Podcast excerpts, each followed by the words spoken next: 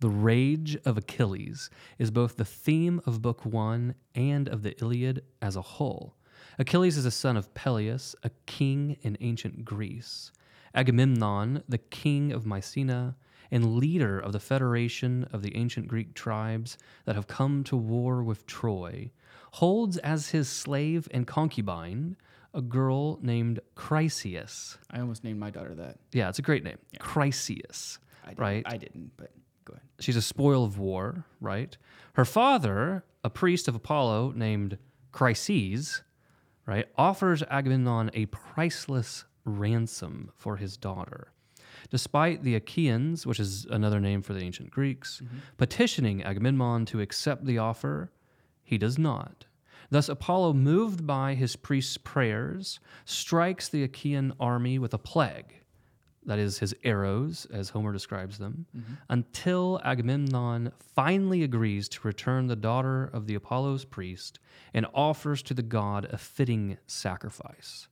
However, Agamemnon finds it unfair that he, as high king, right, their chieftain, should have his prize taken from him while the lesser kings retain their women, their prizes from war. He then demands that the concubine of Achilles, a girl named Briseis, Briseis, That's how you pronounce it. Briseis, hmm. pretty sure. We'll talk about pronunciations later, but Briseis. Yeah, it's really half confidence. I think you just Oh, kinda- I agree. Totally agree. you just jump into it. Yeah. Briseis be handed over to him. The contention between Agamemnon and Achilles provides the catalyst for the events at the beginning of the Iliad that will shape the entire narrative.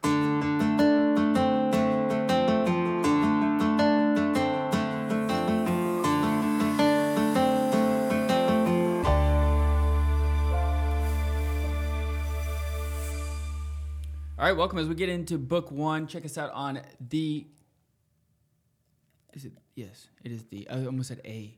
No, there's no A grade books. Yeah, it is There's the- the, grade books. we got it. It just like froze. Did you, We're see, good. did you see me like my, my mind just went panic?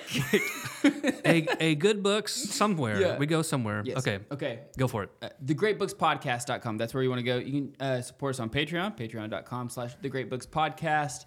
Uh, you can get a bunch of really cool free things to help you along the way as we go uh, through all of the great books. Maybe we'll be doing this 20 years down the road. If I'm doing this 20 years down the road, I can't imagine what I'm actually going to be look like, look like, what you're going to look like, this, where we're going to be. We'll be here. We'll be talking about 20 years. We might make it to maybe like the Gospel of John. Oh my goodness. We're gonna get there. It's going. Okay. We got, but we've got six months on the Iliad, and we're gonna make it. All right, yeah. So six months on the Iliad. So, so what's happening here at the very beginning? Like, what? Let, let, let's let's set it up. We had the the intro going in. Uh, why does why does Homer just like open up into this like? Seems like just right in the middle of this dadgum story. I don't even understand. Like, there's no introduction. There's nothing uh, to be able to understand. It's very uh, Quentin Tarantino or something like right in the middle. Right. Yeah. It's a it's a it's a wonderful start. It's called in media res. So it's Latin. It's in the middle of the thing. Right in the middle. So he starts in the middle of a narrative, and so this is it's a little jarring, but it also captures your imagination. Right. I mean that's that's the point. Right.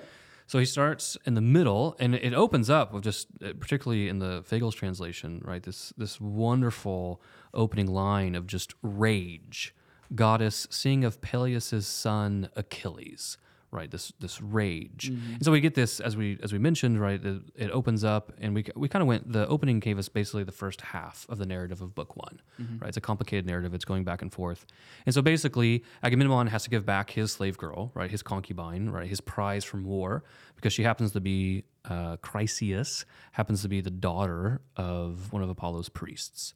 So he has to give her back because Apollo's striking all of his men with plagues. Mm-hmm.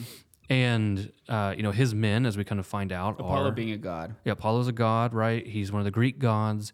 He's um, associated uh, with the sun, with music, with archery, right? So hence the plague. We even see him uh, in book two be like the form of entertainment at the very end. correct. So then there's Or um, make book three. one of the books. Yeah. So he, um, yeah, so that hence his plague is contextualized as arrows, right? We'll see some archers pray to him as well, you know, if they hit their mark. So there's this contention right at the beginning, right? That's causing this rage inside of Achilles. And we kind of there's like these soft introductions to the characters. We're trying to figure out who they are. Uh, we have kind of a, a general notion that like these are the Greeks, the Achaeans, right? Or it's another name uh, for the ancient Greeks. They've kind of come over in this like federation of groups. Agamemnon is their high king in a kind of loose sense. Uh, you can even talk about them kind of being chieftains, right? This is this is not we. One of the things that we have to stretch our imaginations on when we read Iliad is. Uh, you know, and this was a joke when we got together in our small groups read the Iliad, right? We we think of the movie Troy, Right. right? Or we think of Oh man, I was gonna do the like the joke at the very beginning, where scene by scene, where we go through Brad Pitt's Troy. Right. So, but it- but it- honestly, one of the things that Troy has in it that that people sometimes don't even realize is incorrect, is what these guys even look like as far as they're like they're they're not dressed in classical like Spartan Athenian armor. I mean, these guys are still kind of coming out of a tribal state, and you know they're they have horns on their helmet. They look more like Vikings. Yeah, when I read it the first time, because when I read the very first time, like I had this in my head, like, oh, okay, like you know these kind of Spartan warrior guys. or what we think of Vikings. It's funny, like what Right. we think of Vikings today is what they actually looked li- like. What the Athenians and stuff look like looked like actually. Yeah, they had a lot more in, akin with that in certain ways, right? So Right. they, I remember reading it the first time, and that these are the images I had in my head of this, like you know, the movie 300, this kind of like thing going on, and then they talk about like their bright armor with tassels and the horns on their helmet, and I'm like, wait, what is what is happening?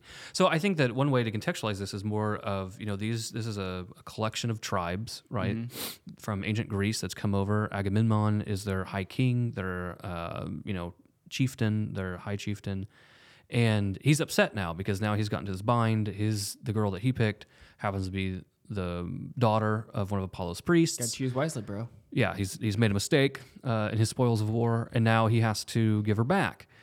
And so this kind of sets this this narrative. That's like the first half of book one that kind of sets the, the the contrast, the foil that we're gonna have to get into. The in media res is really interesting, and Homer makes this famous, and then it's copied by Just just to make sure we understand, in media res, can you define that again? Yeah, I, like, I so know, we, I knew you, you mentioned it, but like just in the middle of the thing, right? So he opens up, right? This isn't he doesn't open up like once upon a time there was this guy and here's who he is and here's this, he's from this kingdom, you know, and then you kind of build this characters and then once you understand the characters, then here's like the plot, here's the problem that the you know whatever antagonism they have to unravel. It's just like he just starts with it. Here's rage. And here's two men that are just raging at each other, right? And we're sitting here trying to kind of pick up like what's what's going on. And in certain ways, um, you know, this one is it's it can be. I know some people find it frustrating because they're like, wait, who who are these people? Like, what am I doing? Like, what am I reading? And in other ways, it really, I think, can build some patience as you read Homer and can be really attentive to the text of when he reveals things and like when he doesn't. So, because it has actually a very different effect on us as moderns. So, like Homer's audience is already going to be familiar with the story. Mm-hmm. They're going to be familiar with who these people are. They don't really need these introductions. We see in in uh, book two the kind of formal introductions do come, but they don't really need these at the mm-hmm. beginning. Mm-hmm. However, we as moderns, like, we're kind of lost. So there's kind of two ways to approach the Iliad.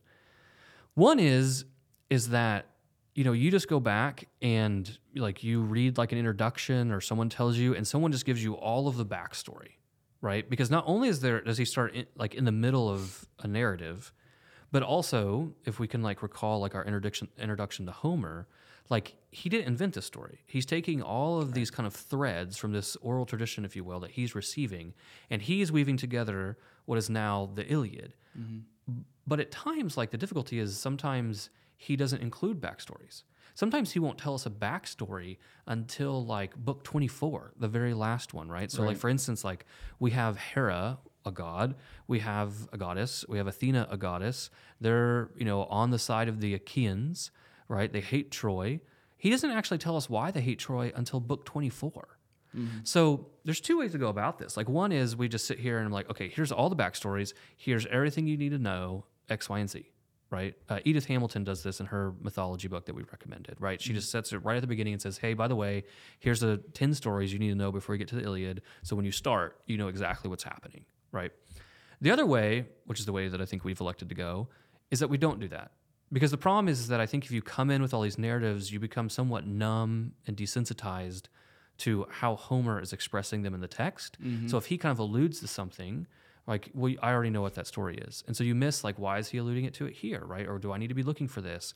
Or like some of the the mystery he builds by people continuing to do things, but we still don't understand what their intention is. Right. So I think what we're going to do as we look at the Iliad is say, okay, when we kind of get to these parts, right, where there's like this backstory, there's these ancillary stories, like, is this something he develops later? If so, like, we'll have the patience to wait and say, okay, why? Like, he's building that suspense. And we will see, can we be attentive readers and take a step back and be like, wait, I actually don't know why this character's doing this. Because it's easy to fall into a rut and not ask those questions, right? Another reason why you should write in your book, right? As I as I've been going through, I actually ask questions in the margins, like, wait, Right. why did Zeus actually will this, or was this just fate? How did this work out?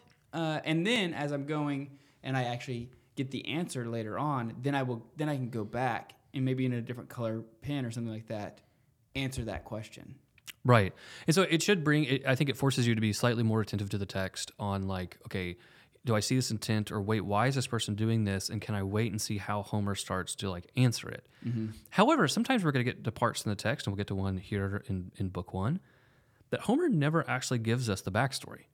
So like something's happening, we can tell there's there's tension, but there's no we like he never tells us the backstory. If you've read the Iliad before, you're like this is this this story is literally not in this book. And if that happens, like we're gonna call it out, we're gonna talk about it, we're gonna give the backstory, so like you know we can all be on the same page about like what's going on. So Agamemnon has one, and we'll get into that. So the other thing I think he does that maybe just as like a preliminary challenge to us on him starting like in the middle of the thing in the in media res is you know what does he actually invoke the muses which we'll have to ask like who those are but he actually what does he actually invoke the muses to do and i think this is something to really pay attention to he doesn't actually invoke the muses to tell us the story of the fall of troy he invokes the muses to tell the story of the rage of Achilles. And I think that should actually maybe challenge a few of our presumptions about what this book is actually about. Yeah, that's a good point because as we go, Achilles, as you will see, actually drops off in the story for a little while. Right. So it, I think And- there's some challenges here about like who's actually the protagonist, right? Who's the hero? Um, are there, you know, we come to this text, you know, as moderns, we always, we come very critically to texts and are always trying to show like, you know, we, we think we're smarter than everybody. We have iPhones, we can Google things, et cetera. Like what, what does Homer have anything to teach us?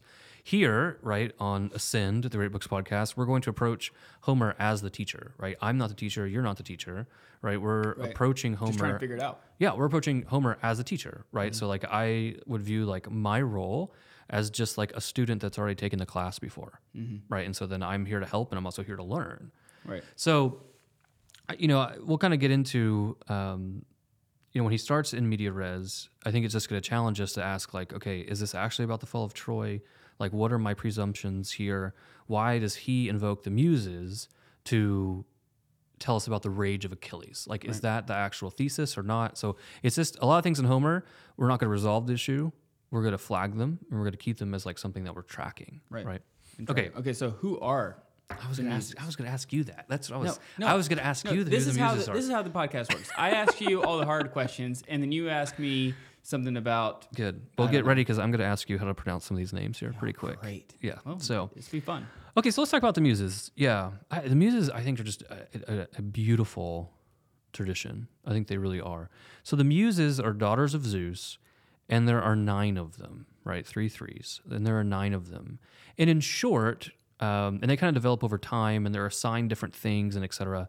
But in short, the muses are invoked right, for inspiration.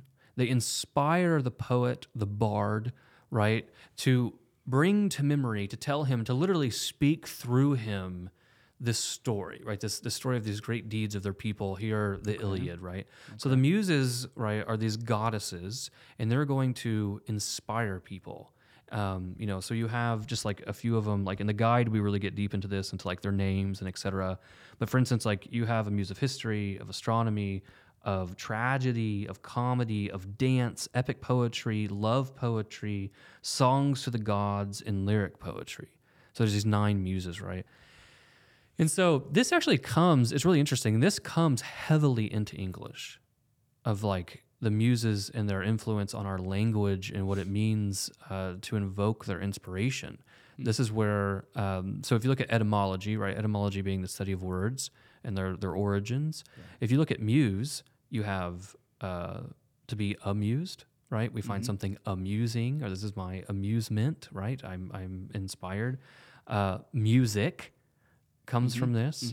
Um, e- Museum. Yeah, museum. That was one that that uh, I thought was fascinating. Right, this is where we put all the things that people were inspired to make. Right, so we're we're inspired by the muses, and here's the thing where we put all the things that people have been inspired to make. Right, so he gets this invocation of the muses, and I think um, this is another thing to flag, insofar as he does it right at the beginning, which makes sense. But at other points in the text, he's going to invoke the muses. And if he does that, we need to stop and ask why. Why is this an, such an important part that he has to say, like muses, right? To pray to them, say, please inspire me, right? Okay.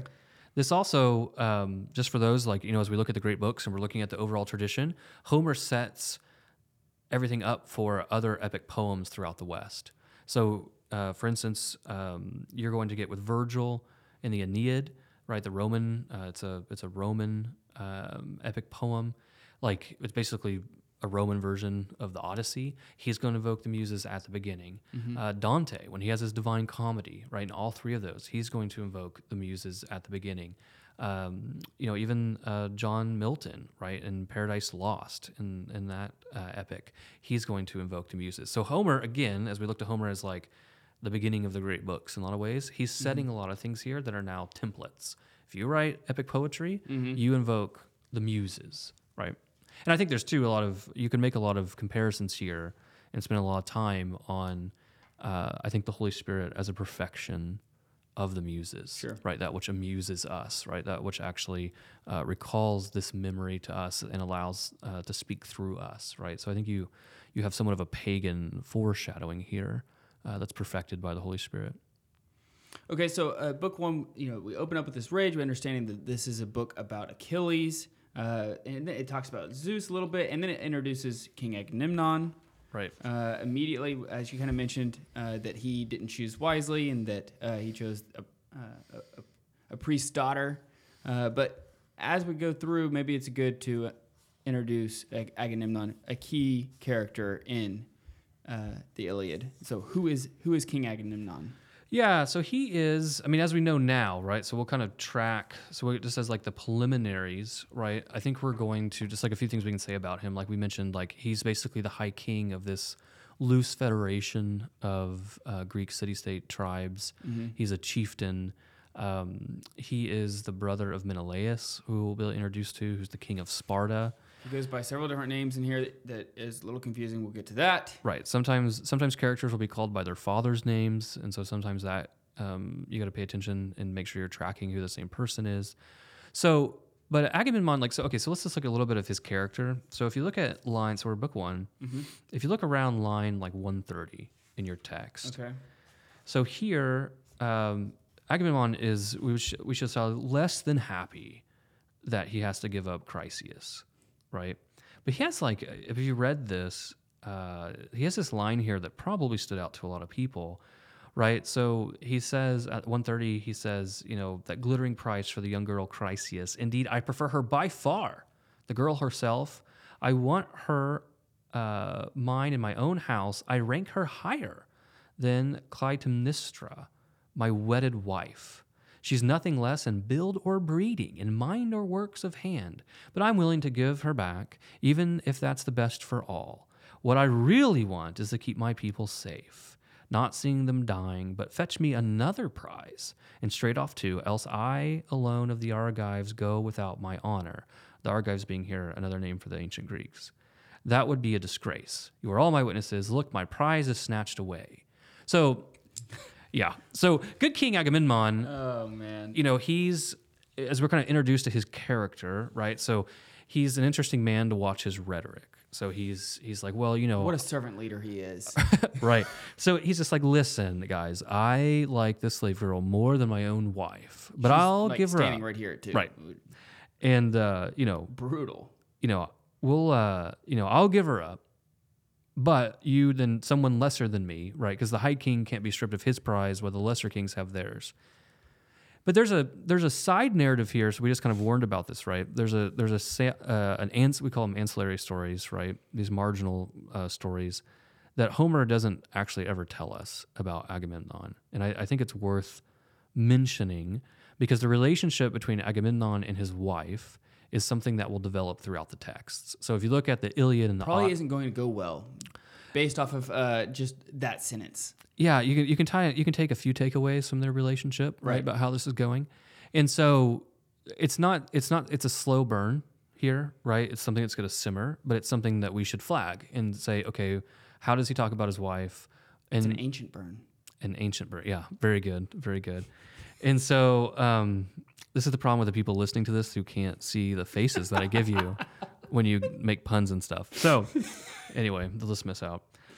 But there, okay. So one thing though I do want to is to parse out his character is um, take a little detour as a side story that tells us kind of who he is and what it's come. Um, kind of like his character in coming to do this, right? Because Homer never tells us this, but I think it actually like plays into this. So when when they were on their way to Troy, so you and we by the way, we don't even know yet why they're in Troy or why they've launched their war against Troy, right? Right. So this is again that that in media All we know is there's tension between Achilles and Agamemnon. Yeah, and we, we supposedly there are Trojans and they're supposed to be fighting Troy, but right, Right. now we have There's all these internal right strife. now. Correct. So they're on their way to Troy, and so they they have this kind of this famous you know thousand fleet ship, if you will. And so basically, the this, the long story short is the Achaeans uh, uh, harbor they anchor on this island, and uh, one of the men, I mean, there's a lot of them, uh, decides to kill a rabbit to eat. Right, is my understanding. However, what he doesn't know is that the uh, rabbit is sacred to Artemis, uh, who is a goddess. She's the goddess of the hunt. Uh, she's associated uh, with the moon. She's somewhat famous. a Uh, hunter doesn't understand that this that the goddess of hunt of hunters think that rabbits are like the important one. well, she it's kind of like it, it's kind of like her rabbit, right? Ah, so like you okay. you have you have, it's kind of like you've trespassed on the king's deer here, um, except the king in this scenario is an incredibly brutal, vengeful goddess. right? Okay. So she she's kind of famous for this of you know, yeah, uh, you know she's always off in the woods and doing these things and etc. And it doesn't take a whole lot to make Artemis angry um, in her in her narratives. So here we when someone kills a rabbit and basically she just changes the winds, and the sh- the fleet this thousand fleet um, uh, ship fleet can't leave. And so they just Oh, they're just stuck. they're just there. stuck there, right? Because I mean, you think about the time period, right? This is, I mean, Right. these these are, they have There's to no go with the wind. Exactly, very good. Like shocking, right? So they can't just pour the gasoline in. Right. So they're stuck. Like they are stuck. So they have Calchas. Uh, he's their prophet. Like they're always turning to him, and say, "Hey, what's going on?" So he discerns and he prophesies, "This is what's happened." Right. So someone did this, etc. And Artemis, obviously, a proportional uh, thing here for the rabbit is that Artemis says, "Okay, well, I will forgive you, but you have to sacrifice the daughter of Agamemnon." So you have to have a human sacrifice. So you have to Agamemnon's the high king. You have to go and do this, and this leads just to a brutal story. And so this is in our guide, but I, I want to read it to you because it is. Um, it, I don't know. I found it moving. So the big problem here, right, is that his daughter's not with him. Right. Obviously, his Yeah, he's- yeah. she's not coming on the war fleet. Right. So where is she? Well, she's back home. So how does he get his daughter to come to the island? Right, because he's supposed to be off at Well, war. he's not going to tell her the truth. Right. So, like, how does he do this? So, what Agamemnon comes up with, and this kind of goes into his character, but also the character of, I think, the armies in general, the Achaeans, is that then he tells his daughter, like, hey, and his wife, right? So, he, the wife has to release the daughter. So, this is kind of what we're exploring, right? Is a relationship between uh, him and his wife. Is he says, hey, I have arranged a marriage between, you know, our daughter and Achilles. Okay. Now we don't quite know yet, but like Achilles, we know there's something big about him, right? The rage, but like I think it's safe to say at the moment, like one of the top warlords in Greece, right? He's one of the top guys, right? We can track that much so far. So this is a big deal. So she comes to the island. Thinking she's going to get married to some war god. Yeah, that she is she is here. She's made it. Like she's gonna be his bride. Like Mm-hmm. he's taking her as a bride. Happily ever after. Right. She comes ready. And so um, she basically shows up like in her wedding dress to the wedding, but the wedding is actually her sacrifice. Man. And so Edith Hamilton records uh, the ancient authors, and they, they read, In all her prayers, cries of Father, Father, her maiden life, these they held as nothing, the savage warriors battle mad. And so they kill her, they sacrifice her. And so then that's that. so then, father. yeah, so he's not the best. And so then Artemis says that's sufficient, and she changes the winds, and they go on to Troy. So just like a, it's a side, he never mentions this narrative, um, and this is one of the problems with these narratives too. Just as like a caveat, not to like muddy the waters too much, but like Homer had a certain amount of like editorial like latitude when he decided what stories to include in the actual Iliad. Mm-hmm. And so we know of some of these stories because then later playwrights after Homer will include them in their narratives. Right. And then sometimes there's a lot of debate about how much is that narrative one that Homer didn't include, how much did it develop after him, like where did it come from, et cetera. But I think it's worth mentioning, particularly as the tradition looks back on Agamemnon and his relationship between his family, and also then what he was willing to do to take down Troy. Right? What was he willing to And do? willing to sacrifice his own daughter. right. So like, and this kind of goes lie, in. lie to his wife, sacrifice his own daughter. I mean, then say like this, uh, w- this war booty that I got is better than my own wife. Like, Right. Uh, what a stud of a man. Yeah. So we're kind of going into here just a little bit of like, what is That was facetious, by the way. right? yeah, Obviously. we got it. Um, but like, who's the character? Like, what what is the character of these individuals? Right? What's the character of the Achaeans? Like, are these the good guys? Are they the bad guys? Like, how are they being presented? And also, like, what is Homer trying to show us in these things? Right. So this is Agamemnon. This is the leader of the Achaeans. Right. the first uh, 10 lines. Mm-hmm.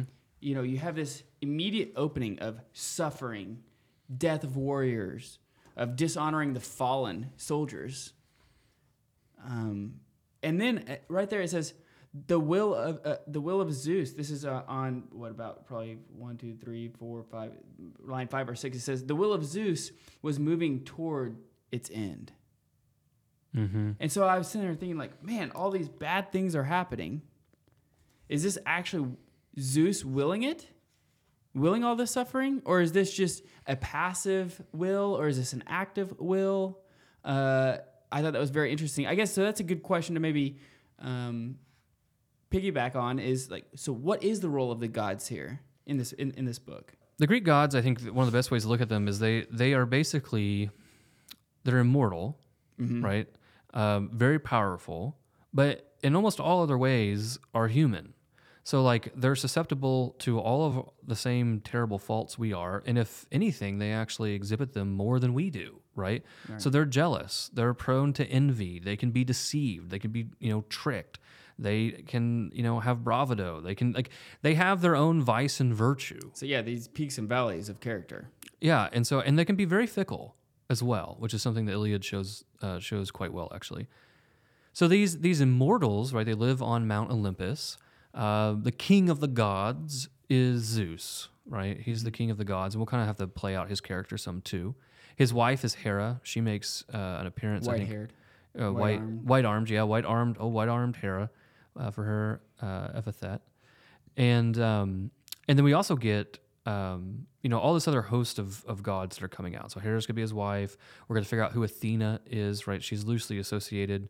You know, we could say right now maybe a working definition is like wisdom. She's also very much like on the Achaean side. So like what's what's happening with her, um, and so these gods one way to look at them is they they kind of personify certain attributes. So say Athena is going to be um, you know wisdom. Um, I think it pushes into some things about war that we can also look at. Uh, Ares is going to come up. He's going to be the god of war. Aphrodite is going to come up. She's going to be the goddess of love.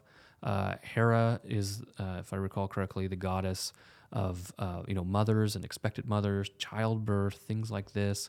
So- Ironically, we'll, we'll talk about that later. Right. Some yeah, somewhat ironically, given her temperaments and what she does. So they all have the little patronages, if, if we want to borrow that term, and they're all very much prone to fault. Zeus, then, it's kind of, we, I think we need to make some distinctions with Zeus. Okay. So, Zeus, uh, all the gods, for, I mean, just broadly speaking, um, all the gods could try and fight against Zeus, and he's still going to win.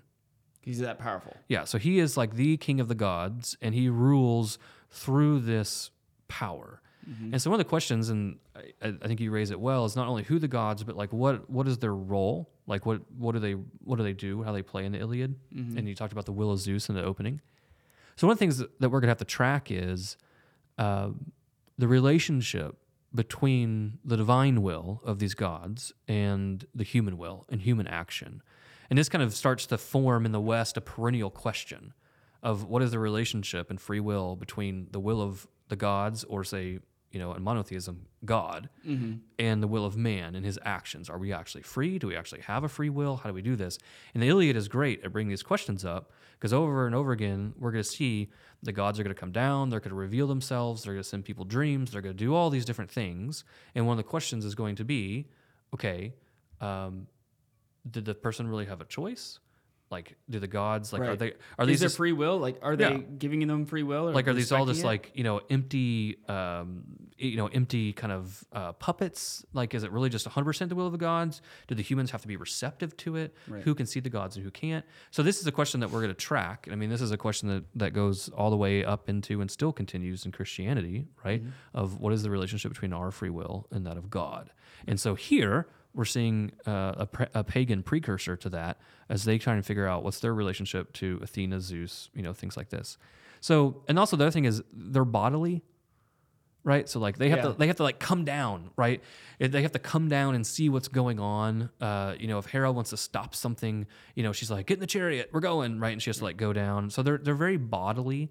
Um, you know, so Sometimes they're good at hiding themselves, at their identity. Sometimes they're terrible at hiding their identity, depending Right. on who, who sees them. they're not um yeah so they're not omniscient they're not omnipresent um, you know zeus i think has some more of those attributes than others but yeah it's actually somewhat reminiscent if you look at like if you paid attention to like the the first 10 or 11 books of genesis like this is actually how god is talked about in genesis right so if you think about like god has to like walk in the garden right he has to be like adam where are That's a good you point. if you look at uh, uh, Tower of Babel's another one, right? God's like, I think something's going on down there, right? So then him and the angels have to come down and they see what's going on. So like, there's this kind of like early stage of the divinities of like, you know, are they bodily? Are they? Do they have to? Do they move in a place? How's this work? Um, so Homer, as we kind of track these perennial questions, is going to ask us a lot of like, what are what is divine right? What does it mean to be divine? What does it mean to be a god or a goddess right? That's going to start branching and opening up some of these questions. And then what is the relationship between that divine will uh, and the will of men i think is another one. Yeah, I mean, uh, as as I read that beginning, I, I instantly thought, oh well, he, Zeus is bad.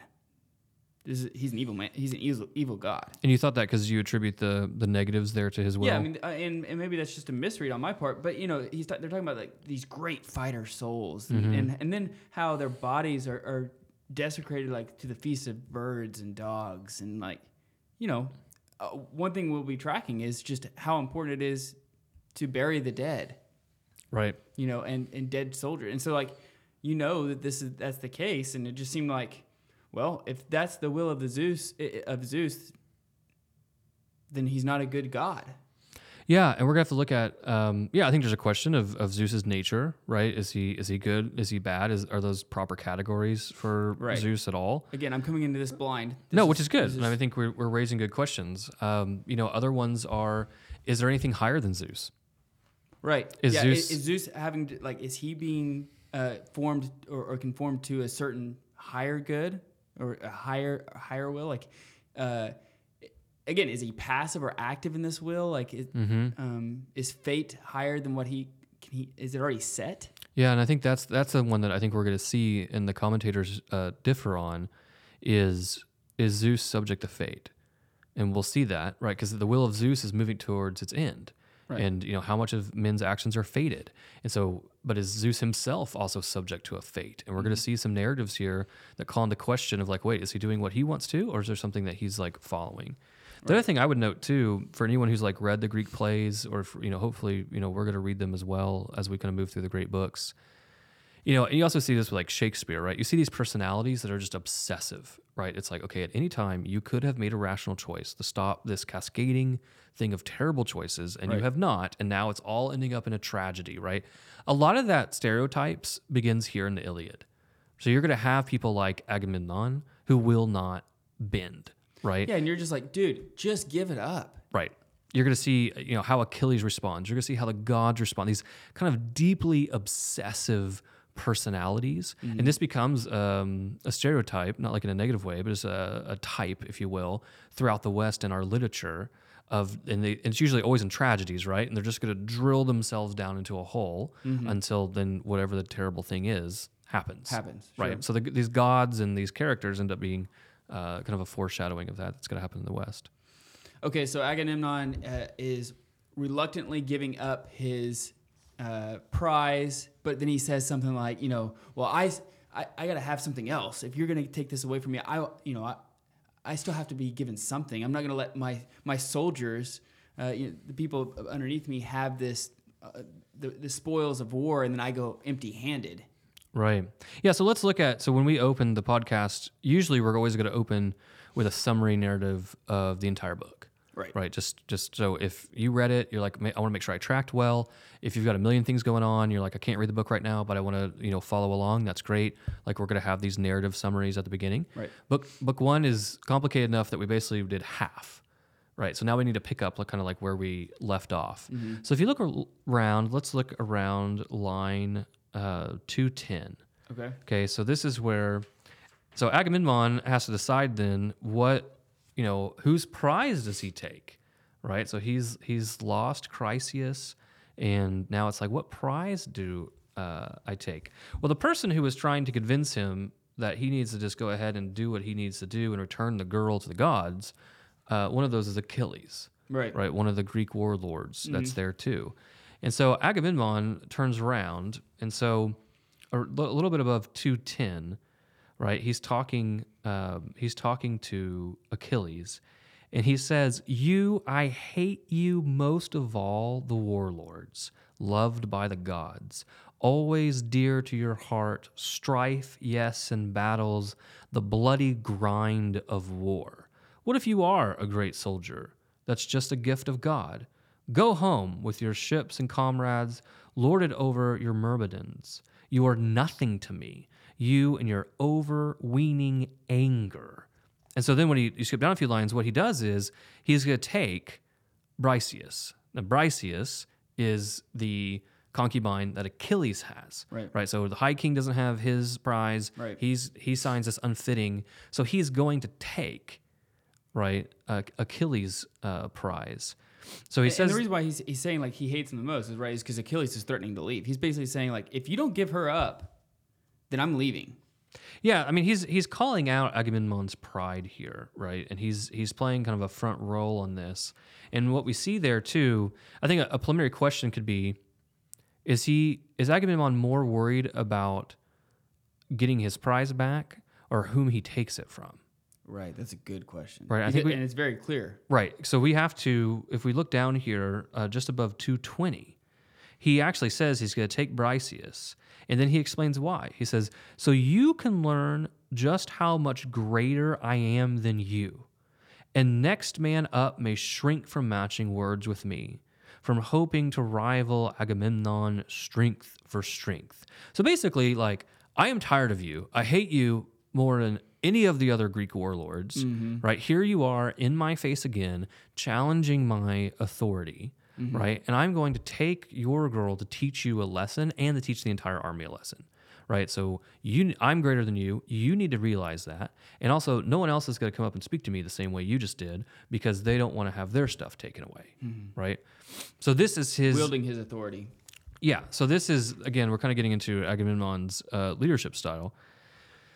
Now Achilles, you know, we haven't had our like formal introduction yet, but he is like probably the most. I mean, he not probably he is the most skilled warlord amongst the Greeks, and we'll kind of see why. But Even, he even by Agamemnon standards. Right. So we're talking about if we're just talking about sheer like you know martial prowess, mm-hmm. right? Who could go on there and slaughter the most men? This is Achilles by far.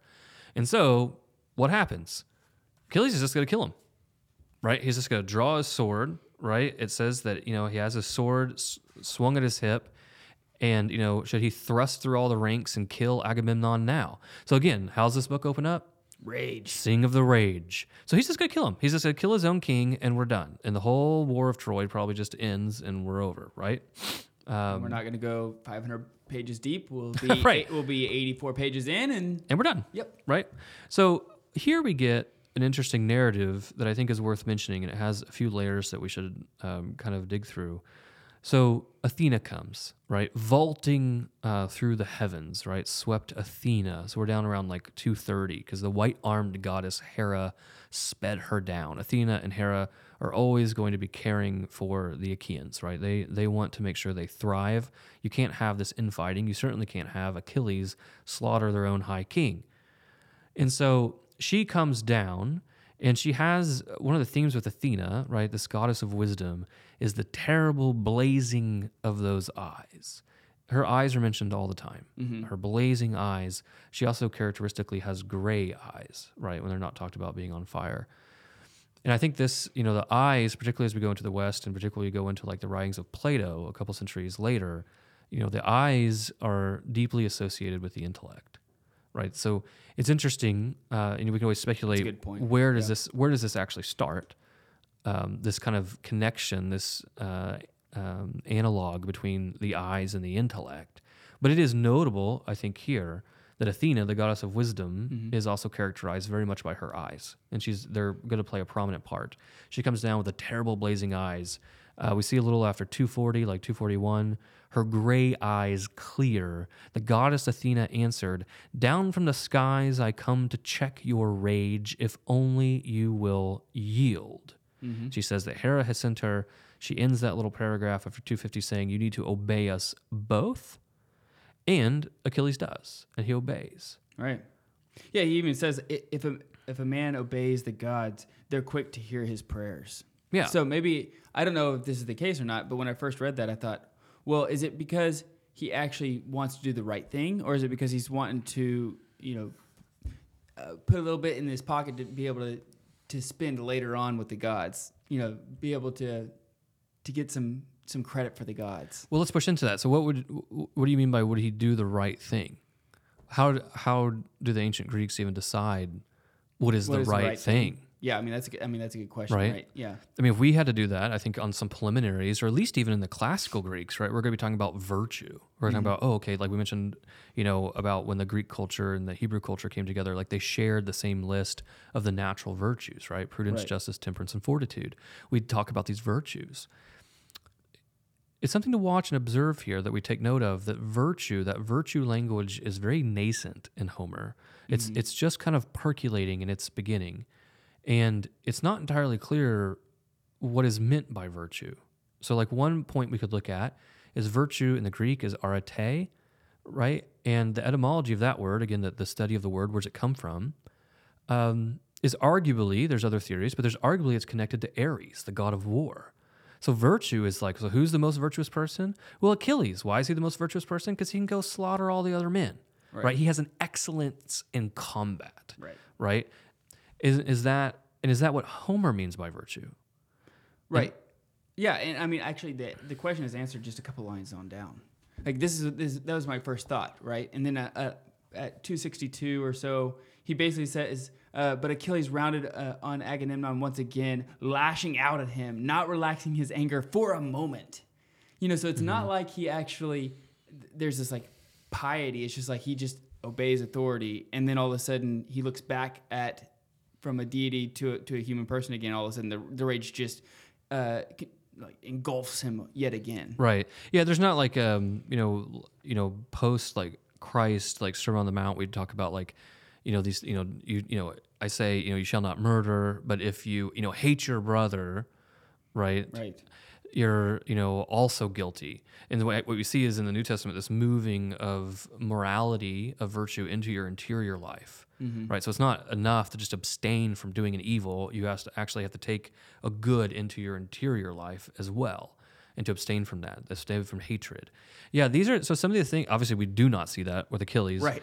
Um, and so part of this is, you know, we could just sit here and be like, "You idiots!" Like, you know, we know so much more than you, you know, etc. Right. I think a better way to read this is, this is the beginning of the conversation on virtue. And that's what we need to track. This is the beginning of the conversation of what it means to be a virtuous man. Mm-hmm. And what we're going to see later in the text is that we have Achilles. We're going to have our example of sheer, like, martial prowess, sheer skill. We have that as Achilles, but he's going to be contrasted with someone that, from our point of view, is going to seem much more like what we would think is the virtuous character.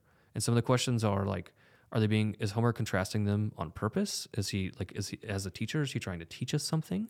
So you bring up a good point of we need to watch virtue. We need to watch what it means to be good and mm-hmm. who gets praised and what this means. And also there's a distinction is there a distinction between say Agamemnon's view, Achilles' view, the Achaeans' view, and is Homer trying to teach us something? Because remember, mm-hmm. he's taking a story that's already several centuries old Right. and telling it to a new audience, his his um, the audience of his day. And is he trying to teach them something about what their forefathers thir- thought of virtue? Right. I think these are good questions.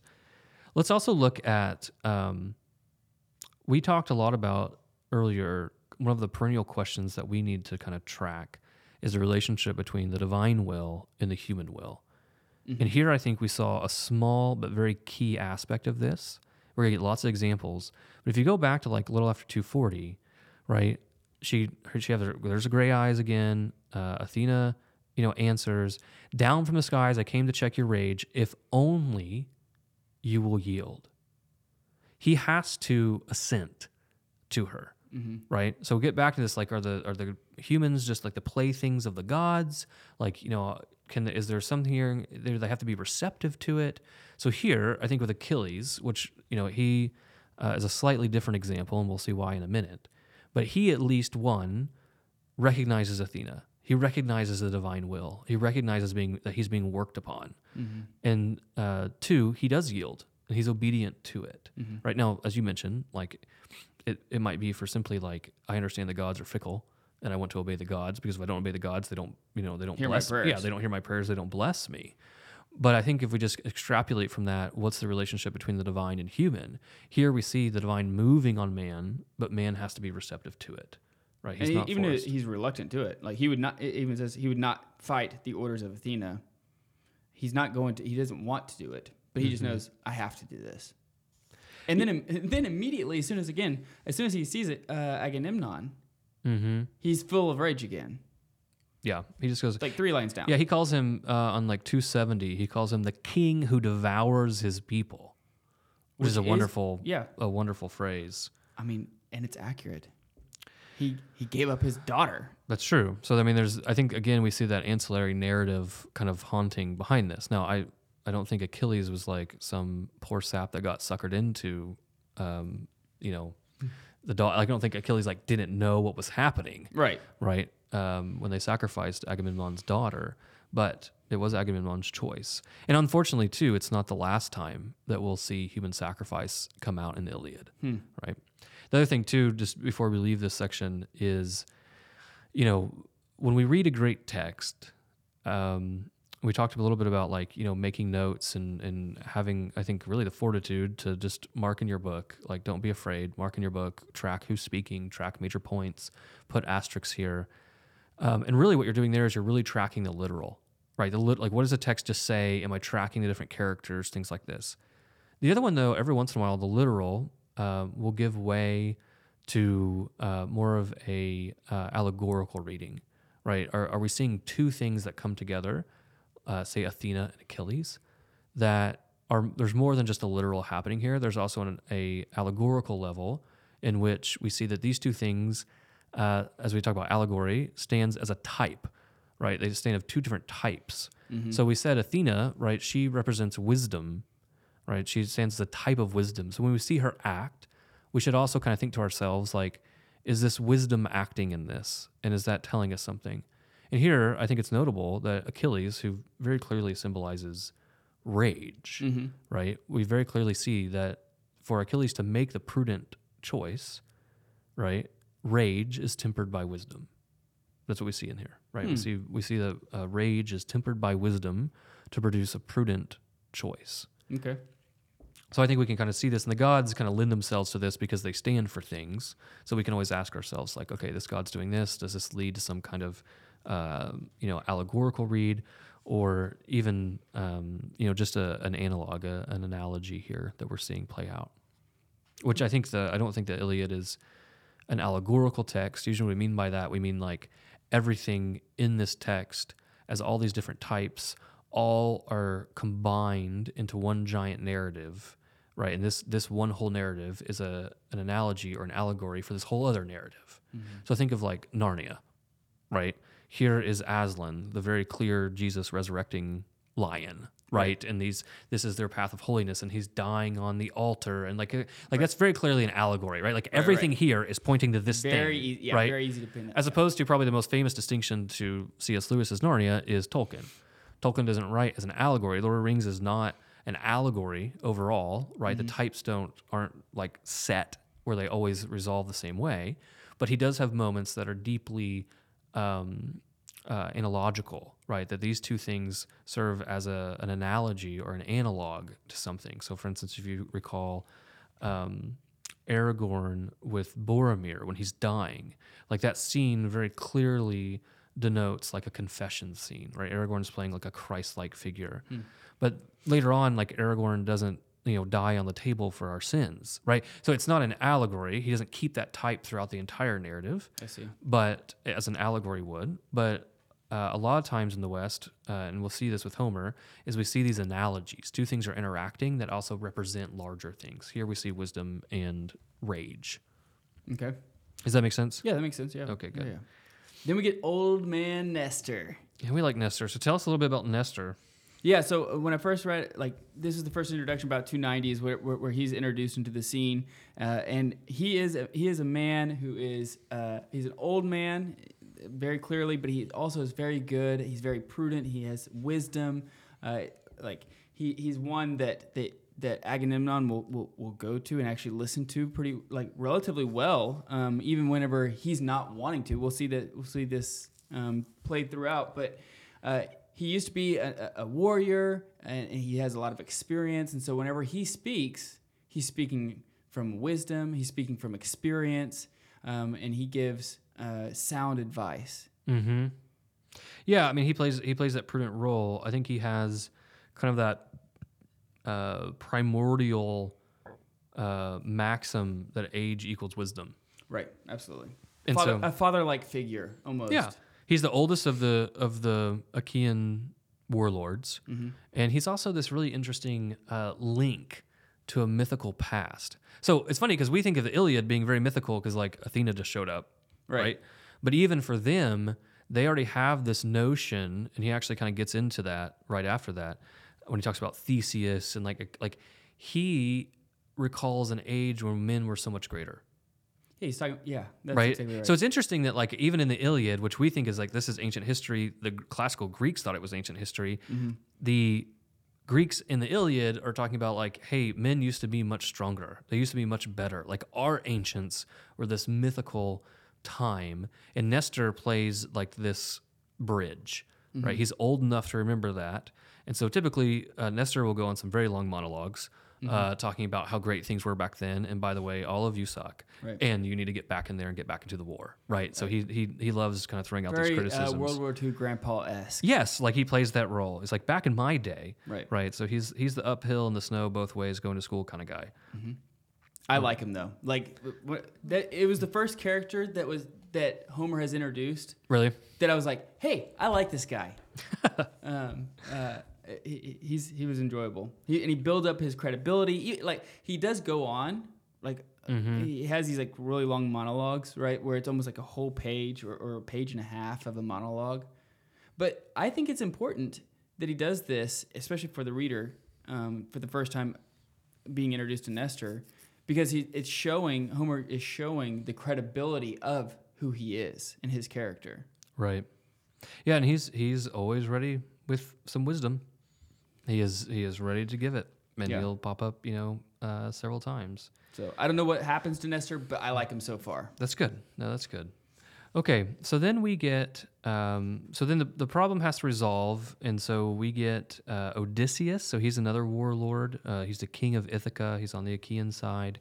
Um, he has, so if we're kind of just looking for working reputations, summaries, he's known as being a tactician. He's known for being very, um, he has great rhetoric, right? He's kind of a mastermind. Now, when I read this, uh, so I have you have Nestor, who's good at telling stories, good at you know has this credibility. He's he's uh, an orator, and then you then you see Odysseus, and he they also talk about how he's a great rhetoric. Um, to me, I thought Odysseus was more of a guy who could rally the troops and, and get emotions built up. Not necessarily that he was a great orator, like storyteller. Mm-hmm. I, I thought Nestor was more of a, like a, the storyteller type of, of guy.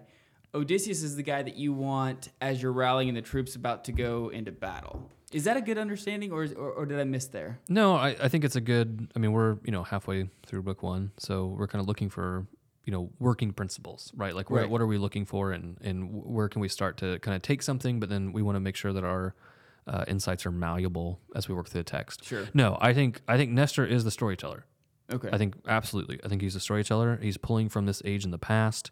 Um, he's quick to give his wisdom, right? Mm-hmm. He wants to give this, and he's usually trying to call men back to doing what they probably should be doing. yeah, right? moderation. Like, Yeah. just like, um, So, um, yeah, to a certain degree. I mean, he's, um, you know, you have to. It's sometimes he motivates the people in in interesting ways, which we'll you know see that at times. Um, yeah, Odysseus, he is someone to watch. He is someone whose character we need to kind of flag and watch. And the reason I say that is because. Uh, you know, we have the Iliad. The sequel to the Iliad is the Odyssey, and the Odyssey, the main character, the protagonist, really without question, is Odysseus. And so what we're seeing here in the Iliad are these these little foreshadowings of you know because he's kind of a tertiary character. Like he's not one of the main ones etc but he's he's he definitely plays a prominent role. And so do we see any insights into like his ethos? Like who is he? Like what is his character? And yeah he has this great rhetoric. It's usually uh, contextualized as his ability to convince people of things right? So his his ability, um, but not necessarily the storyteller, um, or if he does tell stories, then we're gonna have to look for what their meaning is. And if he does tell a story, is he keeping everything in the story? Did he add something to the story, like etc. And this plays a major role in the Odyssey. But right now we're kind of tracking him, and he he's very tactful. So he's given the charge here of taking uh, Chryseis, you know, and the sacrifice back to. Um, you know Apollo's priest, which which they do and is uh, you know successful. So if you could look around like 410, okay. we've got Achilles. And so, you know, they've taken his woman and they're going to, you know, they've won the Apollo's priest, uh, Chryseis, she's going back to her dad. And, you know, now Briseis is being taken from Achilles. Mm-hmm. And so he does something here that I think really, um, you know, starts to give a lot of structure uh, to the text, right?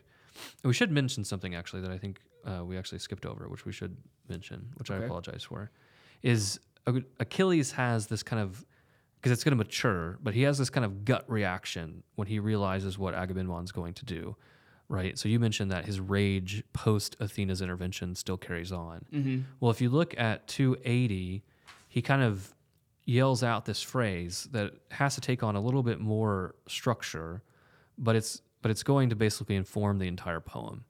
And he says, uh, 281, Someday I swear a yearning for Achilles will strike Achaea's sons and all your armies. Right? We're getting this thing where for some reason they're going to want Achilles, right? Like something is going to happen. And so if you go then back over to um, around 410, you know, he's back at his ship and he's weeping, right? He's crying and he cries to his mom, Right. right? So here's our warlord. However, his mom happens to be a right immortal, right? Yeah, she's like a sea nymph. Um, her name is Thetis. So she gets introduced around like 420. You know, he he's praying. You know, the man disgraces me. Now again, I don't think this is like a love story between Achilles and the woman that was taken from him, right? This is like you know, No. Bri- like Bri- you know, Briseis is not like he's not saying, "Look, they took the love of my life," blah blah blah blah. I mean, they took his chattel, right? They took his like slave girl, and so notice that, right? I mean, he's talking about that I've been disgraced. That's what actually bothers him, Right. right? So if we kind of keep the yeah, character, it's more about honor. Although I will say, as I as I read this, uh, him you know praying to his mom, crying out for his mom, it's a much different side of the character than we've seen thus far. yeah, Uh, you know, you have all this rage and all this. It, like to me, this was the moment where I realized, oh, he's some he's human. This is the human side of him. Uh, Mm-hmm. He's like praying to his mom. He desires his mo- like his mom's help. Um, it's a very human, uh, uh, uh, human thing. Yeah, no, I, I think too. Yeah, here comes rage, and now the next scene is you know he's he's crying by the boats, calling for his mom. Right. Right, but it's helpful when your mom happens to be an immortal goddess. That is a plus. It is a plus. So she's a sea nymph. Her name's Thetis. Mm-hmm. Uh, her father is the old man of the sea, which is not. So a lot of people might be familiar with like Poseidon, who's like the the sea god kind of par excellence. Um, the old man of the sea is like the Mediterranean uh, god, uh, Nereus, N E R E U S, Nereus, and um, and so that's that's her father. And so she comes up. She's a sea nymph, and then so he kind of tells he kind of retells the story.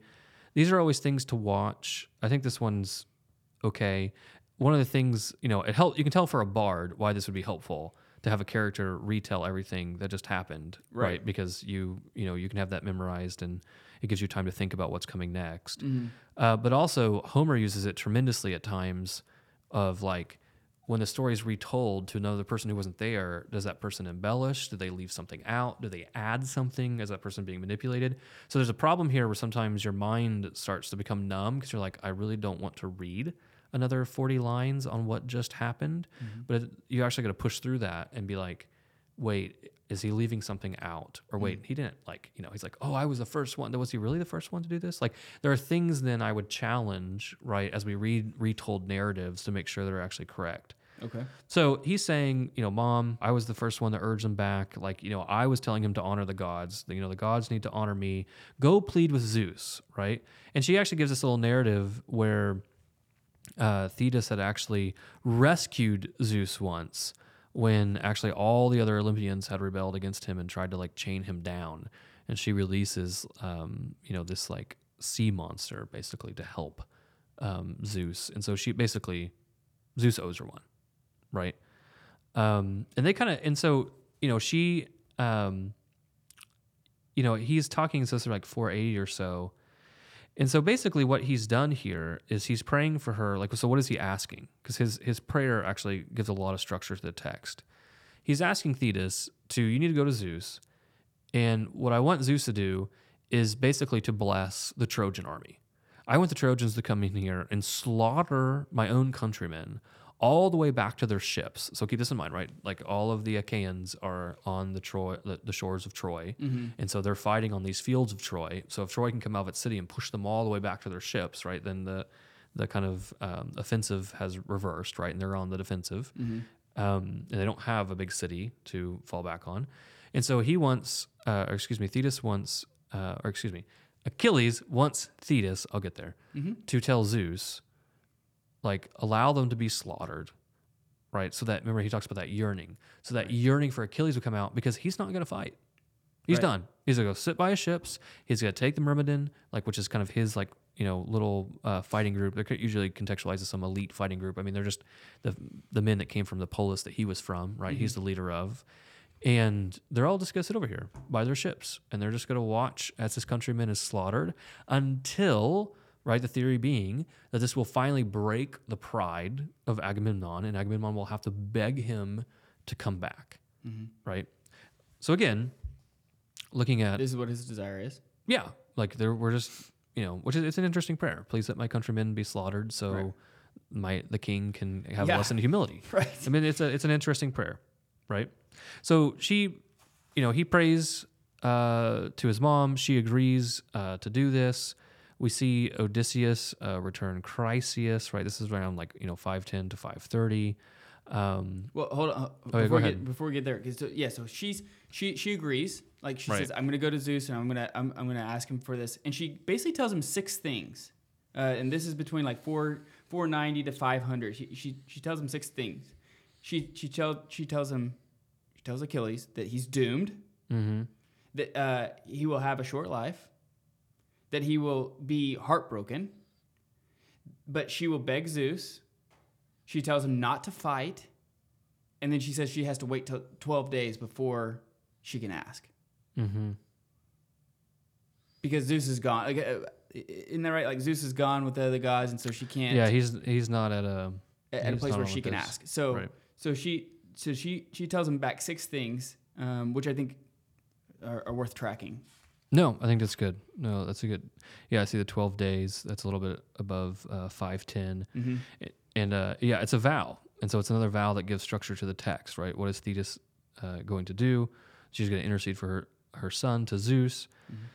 We see that Odysseus plays his role. He returns Chryseis uh, to her father, right? This is around like five twenty. Right. Um, and so they have this. The priest then intercedes to Apollo, right? Mhm. So you have this intercession of where, um, you know, please uh, pull the plague back, right, from the Achaeans, in which Apollo uh, graciously uh, agrees to. We get kind of a, a sacrifice feast. They go through this like long thing in a sacrifice, which we, we can kind of talk about at a later point of like the sacrifices and what that means. Um, They always eat together too, right? This is Yeah. something that I think we should track. Um, as far as like, it, it seems like they have prayer, then they have sacrifice, and then they have a meal together, and then there's entertainment, and it seems like that Right. happens. Those four things happen, and when it does, we should take note because something uh, is trying to be told there. Correct. So then we get the um, the twelfth dawn, right?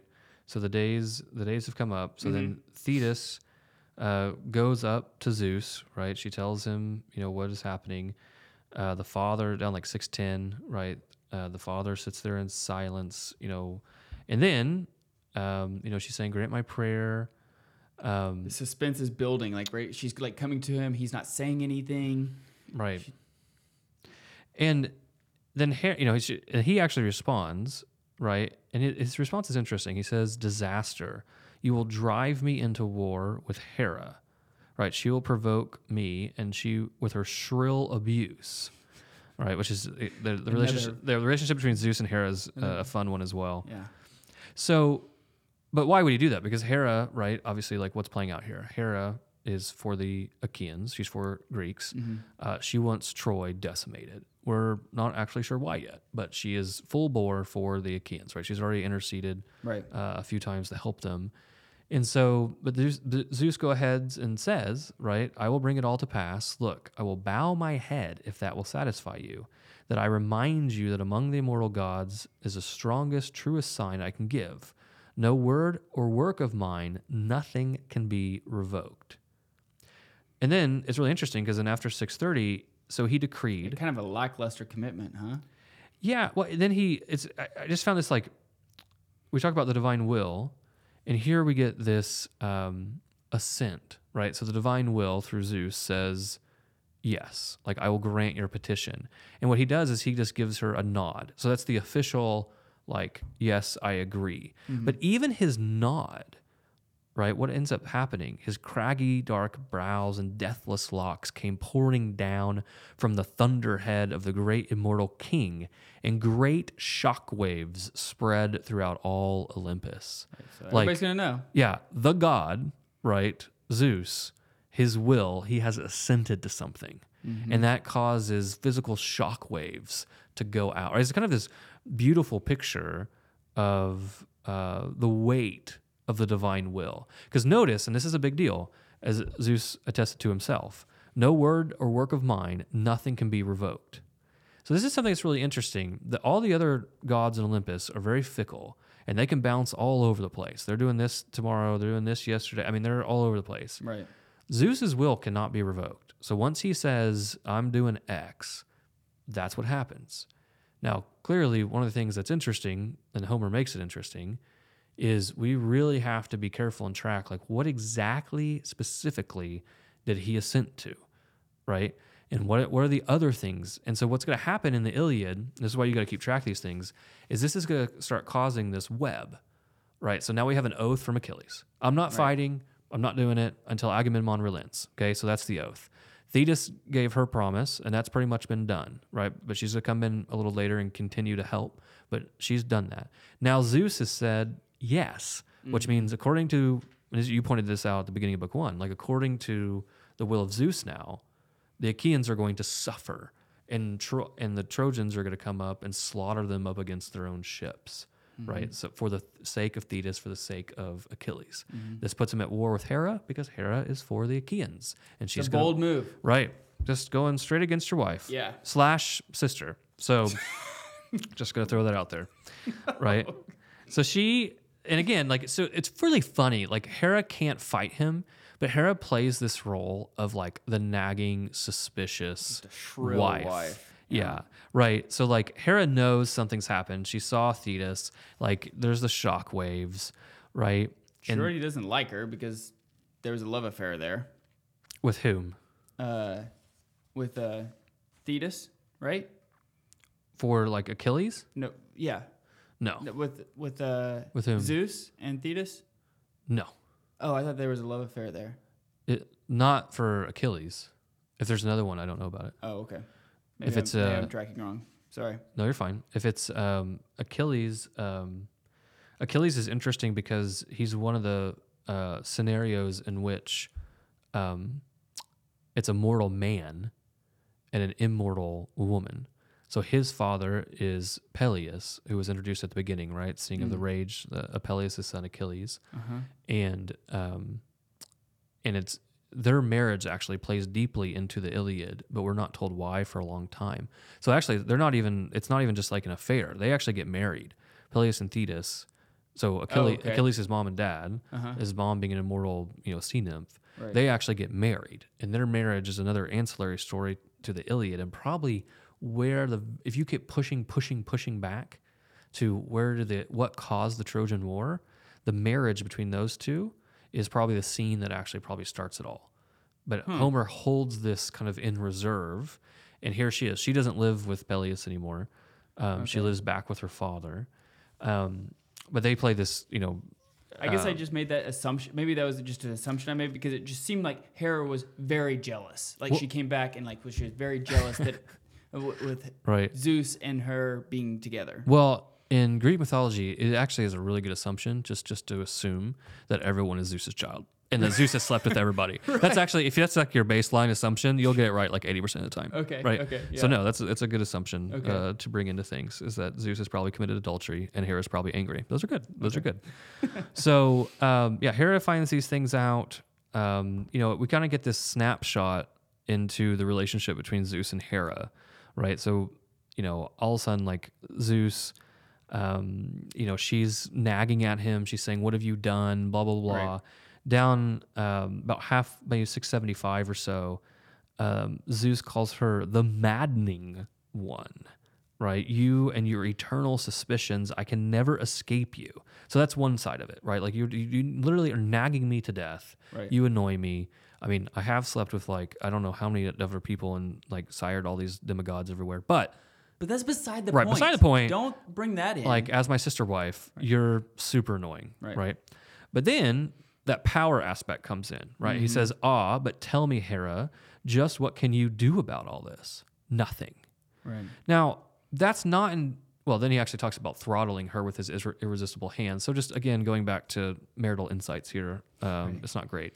But there is something though the track here that um, Zeus is will like he so he's all powerful in this context. We want to talk about him like that, and his will cannot be revoked. However, so you're saying, well, what does Hera do? Like, why does she care? Why is she nagging? Why is she doing all these suspicions? Why the gameplay? Because Zeus can be tricked right? His power is like a raw power, right? I'm more powerful than all of you, but it's not an omniscience, right? He doesn't know all things. And so he can be tricked. He can be distracted. He can be lied to. Hmm. And so, and if you lie to him and he promises you something, then you get that thing because he can't revoke his own word. Ah, See what Yeah, I'm saying? that makes sense. So now this is so you say, well, why, why is Hera always like going around doing Why this? she's doing that, right. Because she can manipulate him. Well, and it seems like he almost gets embarrassed. You know, that's when he Right. he he brings out he resorts to this threatening violence. You know, Mm-hmm. he, he like plays the game with her for a little bit, and then he gets backed into a corner, and he see he realizes he's kind of backed into a corner, and he gets embarrassed, and basically he then he he appeals to his to his strength. Right.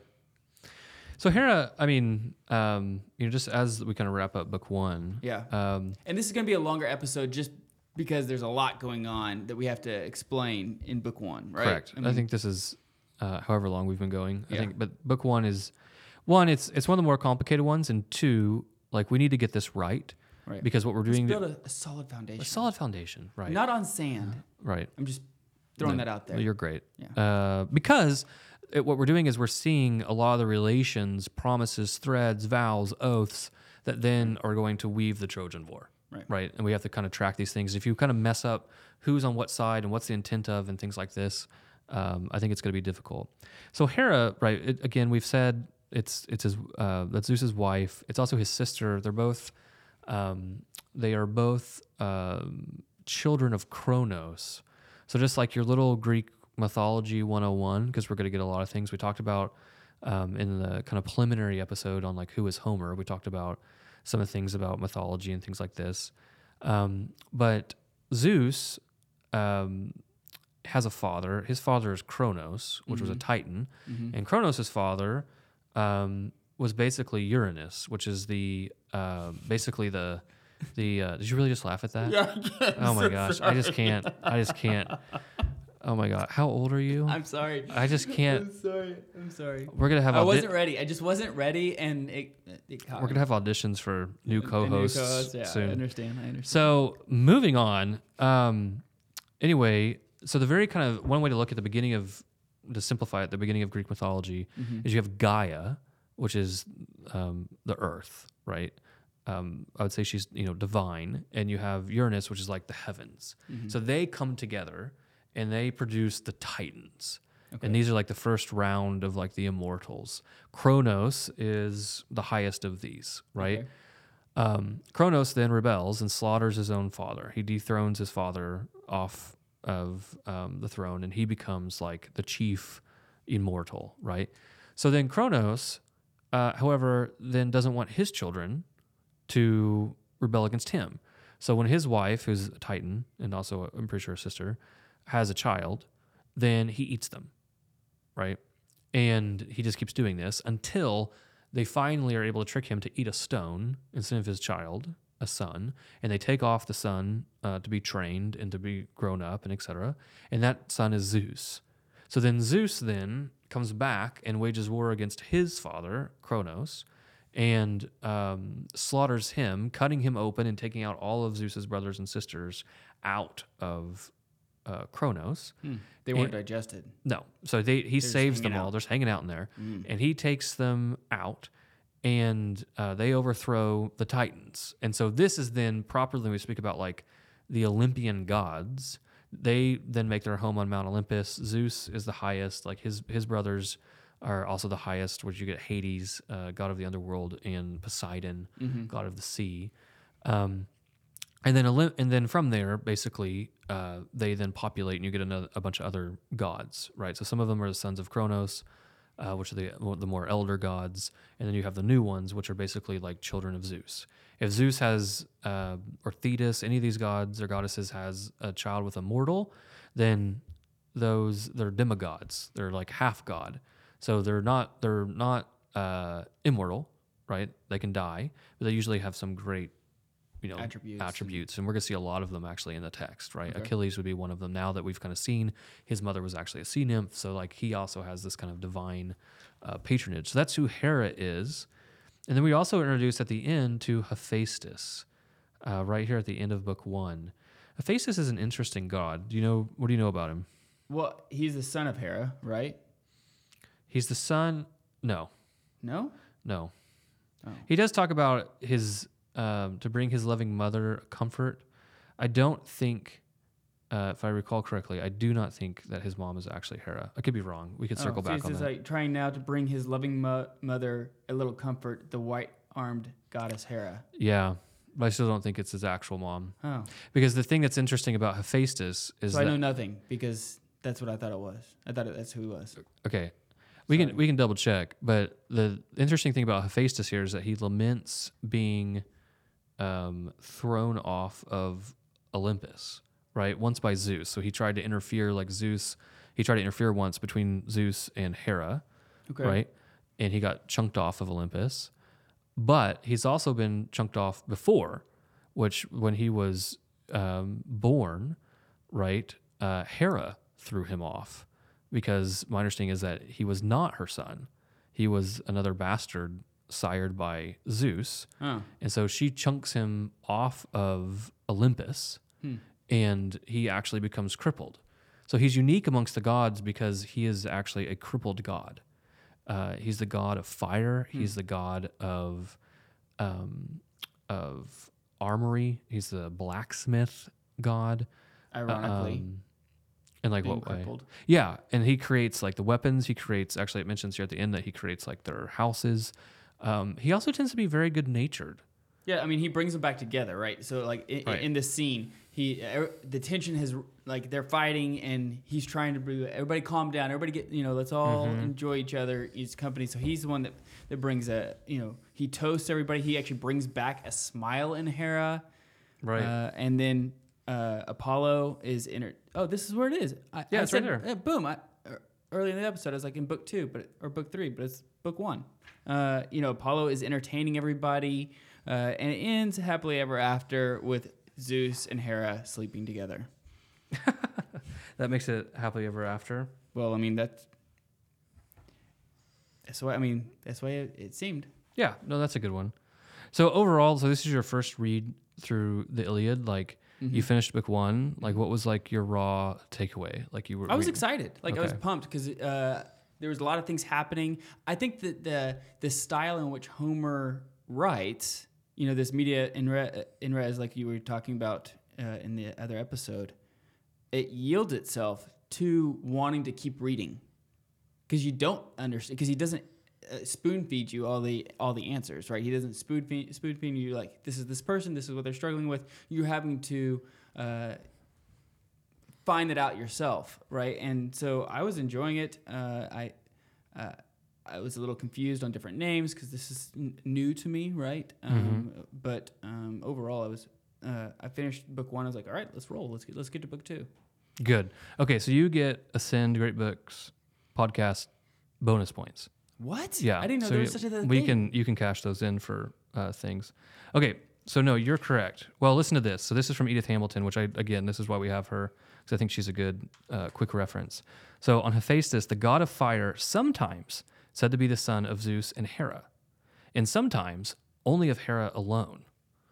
Who bore him? Yeah, this is where you get bonus points. Who bore him in retaliation for Zeus's having brought forth Athena. So we haven't talked about this yet, but Athena um, with her story, she's the goddess of wisdom, but she actually comes straight from Zeus. She actually comes cracking out of his head. He has a headache, and so finally they open up his head, and out comes Athena, the goddess of wisdom.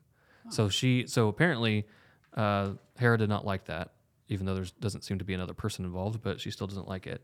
Among the perfectly beautiful immortals, he only was ugly. He was lame as well. In one place in the Iliad, he says that his shameless mother, when he saw that he was born deformed, cast him out of heaven. So in that narrative, then he's deformed when he's born. In another place, he declares that Zeus did this, angry with him for trying to defend Hera. So one he's chunked out as an infant, the other one he's chunked out as an adult, or what he wanted to talk about, right? Nothing says retaliation to your husband than having a, a, a child with An ugly- else. Well, nothing says retaliation to your husband as having a kid all by yourself with no one else involved. And then chunking him down. and then he's ugly. Yeah. And you chunk him off, and either he's born deformed or he becomes deformed, and then you gave birth to the only. you really showed him. you- she got him. yeah. Yeah, that's good. So we're going to push our understanding of Hephaestus. Okay. Anything else on book one? Anything that we've missed? We still like reading Well, I mean, Iliad. we- yeah, I'm sure. I'm sure we uh, missed a lot, but we don't want this to be a, a 17 hour podcast uh, on book one. We want you guys to tune in next week as we uh, look at book two. Yep. So we've That's walked. riveting. It is. Hey, book two. I'll give a defense of book two. I will right. give a defense of it. We've got the guide. There's more details there if you want to go read through the guide and look at the citations. Uh, also, the guide almost has line by line citations. We talk about things like where you can find in the text. It can help you become a better reader. And yeah, we appreciate it. You can follow us on Twitter. Correct. We post things on Twitter these days. We do. Um, we don't have a MySpace page, uh, but we do have Twitter. You can check us. you weren't ready for that one. No, I didn't. No. Uh, anyway, yeah, go check us out. You can go to the, thegreatbookspodcast.com. Thanks, Deacon. We'll, we'll see you next week. Thank you, Adam.